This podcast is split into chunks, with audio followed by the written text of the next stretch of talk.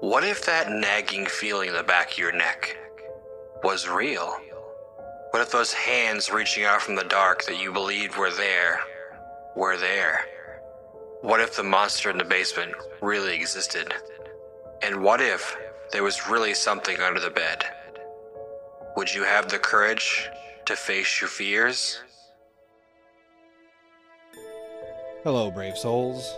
I'm your host, Paul Rondeau, and tonight's story is called The Worst Kind of Zombies.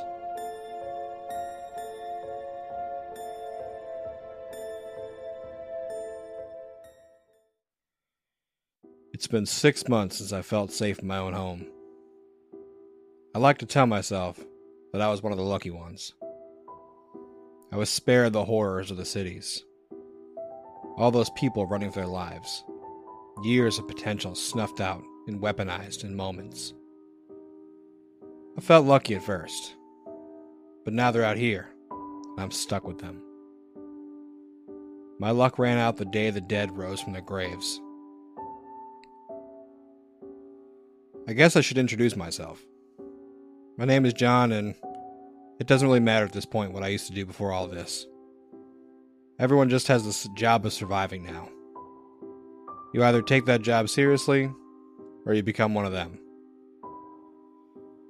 I've tried to call them other things, but really at the end of the day, they are zombies. Not the type of zombie you'd want to deal with, though. They started out how you'd assume we, unfortunately, got a running variety of zombies. Made the virus spread like wildfire. The dead would eat their way through a city in a matter of days. Most major cities went black in the first week. I've yet to meet anyone that's made it out of one. I'd luckily lived out in the country, which stopped me from having to deal with the dead for a few weeks. This gave a lot of us time to prepare, and that's exactly what we did. I was originally with a large group of survivors. We had held up in our local police station. We had stockpiled weapons, ammo, and food, and were hoping to ride this out. We didn't think the zombies would migrate out of the cities. If it had been your run of the mill zombies, we'd have been able to hold them off. We had most of our local police force with us and plenty of retired vets. When the dead showed up, they didn't come running. We actually mistook them for another group of survivors. I know it sounds hard to believe, but they came into town in vehicles and were able to communicate. Before we could set up a defensive perimeter, they started opening fire. We still thought they were human until we had to fall back into the building when we could see them cannibalizing the corpses of our dead friends. They didn't eat vital portions of the body needed for mobility. This allowed the recently dead to get up and join their ranks. At this point, we had lost any kind of command and control, and everyone ran toward the exit on the other side. I wish now that we just stood our ground and tried to fight. At least if we lost, we wouldn't have to deal with this world anymore. The zombies must have anticipated us leaving out the back because they were already on us as soon as we came out. I had my weapon at the ready and was able to kill two that had my friends pinned.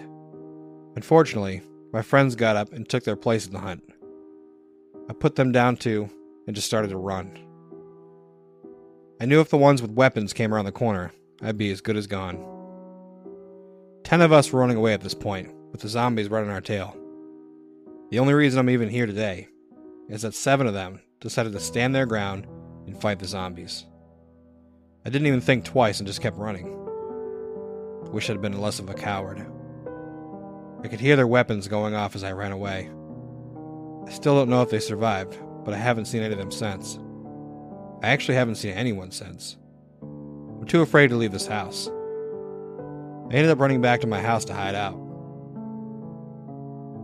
I now only leave the house at night to scavenge for supplies. The only advantage we have against the zombies is they can't see well at night. They are practically blind in the dark. It's the only reason I'd be able to make it this long. Something has to give, though. I can't keep living like this. I've contemplated taking my own life a few times, but I just can't find the courage to do it.